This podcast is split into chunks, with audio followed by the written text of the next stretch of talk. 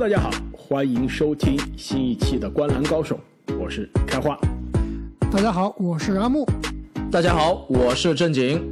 30天30队系列，一转眼我们来到了第4天。本期节目呢，我们将会回到东部，和大家一起来聊一下来自印第安纳的步行者队。阿木，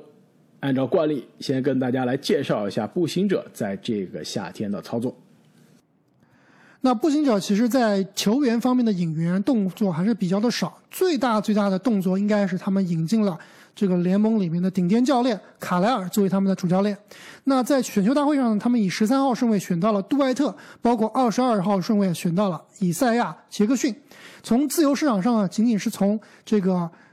雄鹿队挖来了托尼·克雷格，应该准确的说是从太阳队，但是这哥们上个赛季是在2支总冠军球队都打球了，前半段在雄鹿，后来是在太阳。那从这个续约市场上，又和这个球队的多年替补控卫 TJ 麦康纳尔续约了，精神领袖，抢断魔王。2名球员从球队离队，一名就是霍勒迪三兄弟中的一个阿隆霍勒迪，另外一个呢就是远走马刺队的麦克德莫特。所以从整体上来看，这个步行者队的整体框架是没有任何变化的。下赛季我们预计他们的首发阵容应该是后场布罗格登加勒维尔，前场 TJ 沃伦、萨博尼斯和迈尔斯特纳，替补席上呢有我们刚刚提到的麦康纳尔、霍勒迪以及今年的新秀杜埃特。前场呢，如果兰姆能够这个满血回归的话，那兰姆应该还是会占据一个比较稳定的轮换位置。大前锋的位置呢，有去年发挥非常出色的布里塞特，以及中锋位置就是这个我非常喜欢的勾贝塔泽。那上个赛季呢，印第安纳步行者是结束了连续多年进入季后赛的这个传统是错失了季后赛，最后在外卡赛呢没有抢到最后的名额。一共呢常规赛是赢了34场比赛，换算成82场呢，基本上就是39胜的节奏。那看了一下下赛季市场对步行者的预期是稍微有所提升了，那是 42.5 胜。其实在我们录音之前我这边还是写着步行者应该毫无悬念要超过 42.5 胜，我给步行者现在写的是45胜，冲击外卡赛，有望季后赛的水平。但就在我们录音的时候就有所变化了。我看到一个新闻让我对于这步行者下赛季的战绩有所怀疑，那就是上赛季可能打了3场比赛就赛季报销的TJ 沃伦现在最新的消息是还要无限期的缺阵，他这个脚伤现在康复并没有大家之前想象的那么好，一下子少了外线一杆大枪这个感觉让大家觉得这支步行者的阵容的确如阿木所说过去几年也没什么变化，就是多了一个勒维尔嘛，但是这个阵容一直就没健康过，主力总有人打不了，无论是奥迪还是沃伦还是兰姆那现在下赛季至少开赛的时候，我估计前2个月都不会有沃伦了。所以我这边现在重新想了一下，可能步行者应该还可以稍微超出 42.5 场我估计应该是43到44场左右。其实我给步行者的排名之前在你说这个沃伦的受伤之前是排44胜，排到东部第8的，确实沃伦的受伤应该还是会稍微下调一下，所以我应该最终会给他一个43胜的这样一个预测。但是现在的兰姆是什么情况？开花你知道吗？我还真不太确定。如果兰姆也不能够准时回归的话，那很有可能这个位置会让霍勒迪或者杜埃特顶上去，是吧？让一个这种小号的这个打一个小号的3号位。其实我跟你们的看法稍微有一点不一样我倒是认为步行者稍稍有一点被高估了，再加上 TJ 沃伦的这个受伤我认为他们下个赛季可能只能拿到41胜，甚至是40胜，可能要去沦落到跟这个尼克斯黄蜂去争外卡赛的这个级别因为步行者在这个东部二超多强集团形成以前，其实他的常规赛战绩还是不错的，但是由于多年没有突破，再加上刚刚你们提到的伤病，其实我觉得这个球队啊，现在整个球队的氛围应该都出现了一点问题。特别之前没有外卡淘汰赛之前，步行者队还是多多少少能见缝插针拿到这个季后赛名额，但上个赛季我们就发现啊，他已经跌落到这个外卡争夺赛了。那上个赛季他为什么会跌落到这个地步呢？我去看了一下他全队的数据啊，发现印证了《灌篮高手》里面大猩猩对樱木说的一句话，那就是得篮板者得天下。他的总篮板啊，在队内有2个大高个的情况下，排名全联盟的第26名，对吧？想不到吧？而且他这个防守篮板率啊，就是说有100个防守篮板，他们只能抢到 74.9 个，这个在联盟里面排名是倒数第一，就他们的前场篮板被其他队是抢爆了。那这个队我认为他们最大的问题在于啊，没有一个主心骨，整个队都很像是冠军拼图，你单拎出来一个人拿出去，其他队当二当家当三当家其实都还不错，但是没有一个好的大哥。所以在这个不进则退竞争激烈的环境下啊，我倒是觉得步行者下个赛季有可能会令人失望。但我觉得这从另外一个角度上来说，也是这个球队很深啊，对吧？你如果一个球队，我现在看了步行者，如果把沃伦也算上，首发5个人中有4个可以给你场均接近20分的水平，也有萨博尼斯这样多年的全明星的水平，多个是放在其他球队当不了老大，但是可以当不错的球队的老2、老3的，甚至老4的这个水平的球员，其实这样的阵容去冲击季后赛够了。拿总冠军肯定是想都别想，东部前5也够呛，但是我觉得进外卡赛、进季后赛还是有戏的。没错啊，其实我觉得这支球队下赛季的2个最大的看点，一个就是刚刚开花所提到的伤病，就是这个球队啊。就主力就没有全勤过。如果下赛季我们看到这些球队，而且现在都没有如果了，这洛伦已经又受伤了，所以这支球队到底下赛季这个健康状况是个什么样的水平啊？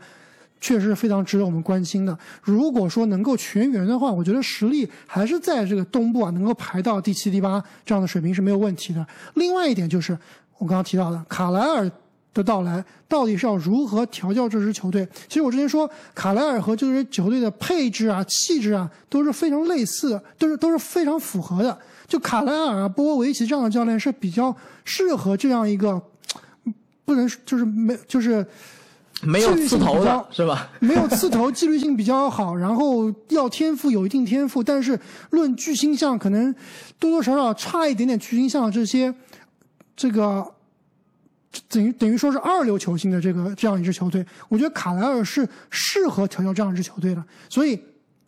而且之前步行者的教练可以说是联盟里面最差的那一档了，现在直接换成这个金牌教练、冠军教练，这个战绩可能会有所突破，就是因为教练的到来。而且、这个今年的新秀杜埃特，这个希尔德第二啊，在很多媒体里面啊，他作为下赛季最佳新秀的呼声还是挺高的。他最佳新秀这个我倒不是特别的看好，因为你最佳新秀你至少有需要足够的机会、稳定的时间、足够的出手权。他可能是现在打法比较成熟、比较成型，也跟他的年纪相符。对，可能真的是个冠军拼图型的后卫，一个新秀，可能就像比如说太阳对吧？2年前选的坎姆、约翰逊一样的，到了总决赛我照样都可以用，虽然年纪大了一些。但是你跟其他几个，比如说杰伦格林啊、康林汉姆相比啊，你的出手机会、上场时间还是没有保障的。但是呢，说到这一点呢，也是又回到我刚刚说的，就是这支球队看上去有4个场均可以给你20分的人，对吧？上个赛季事实上也包括奥拉迪波的话，也真的就是4个人场均超过20分了。那到底下赛季谁是球队的真正的进攻核心？这的确是我下赛季想看到的，应该还是萨博尼斯。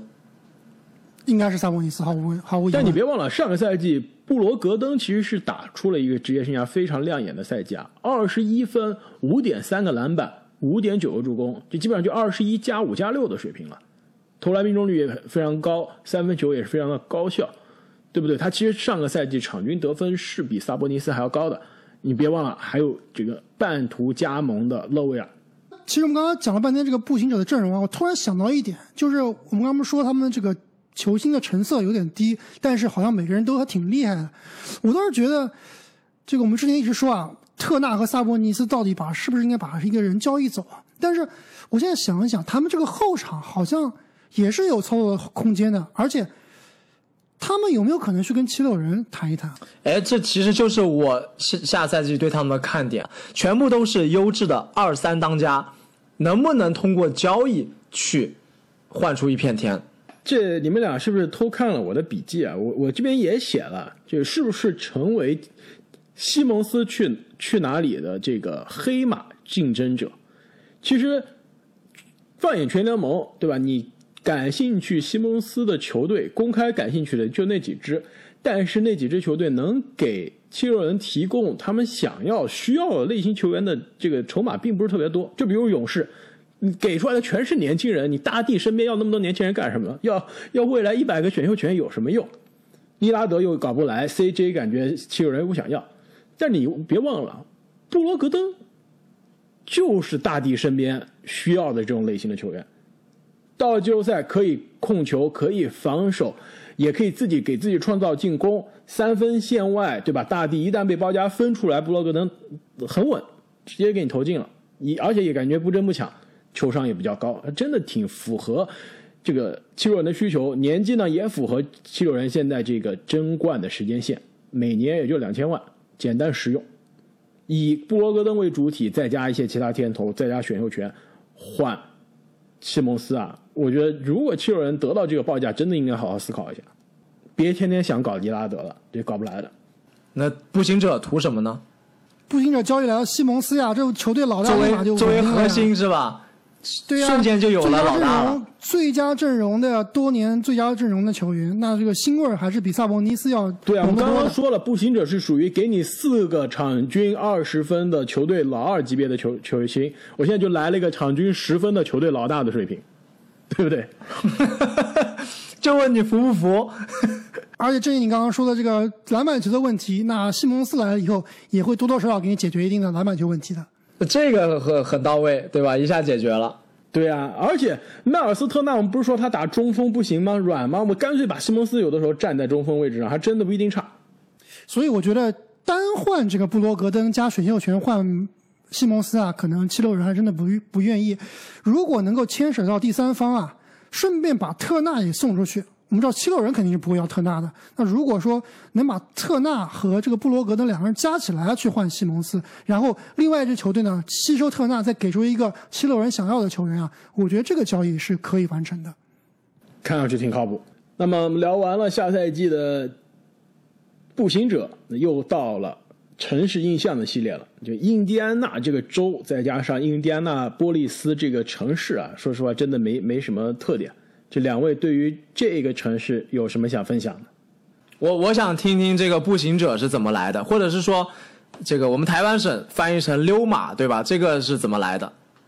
哎，这对，说到这个我想起来了，这个第三天的那期讲犹他爵士啊，我是漏掉了犹他爵士的这个名字的由来。其实这也是考验我们的听众朋友们是不是我们的资深听众了，是吧？去年听过我们的15天30支球队，其实当时我没有这个系列啊，我已经介绍了。其实犹他爵士，这犹他州哪来爵士乐呢？对吧？这犹他爵士，爵士不是英国的那个爵士啊，不是爵士巴克利的这个爵士，是爵士乐的这个爵士。因为这支球队1979年的时候从新奥尔良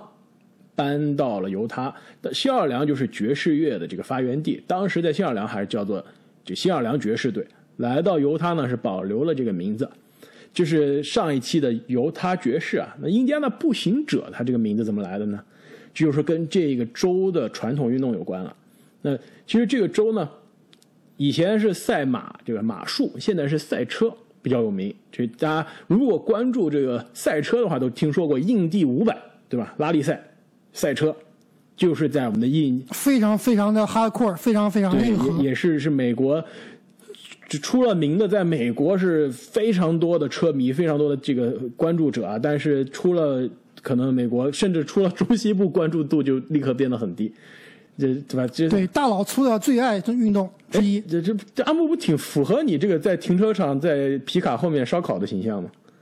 那是当年的我，已经不是现在的我。现在你是布鲁克林了，我现在是文艺青年。布鲁克林了。对，我是嬉皮的文艺青年。没错，变了。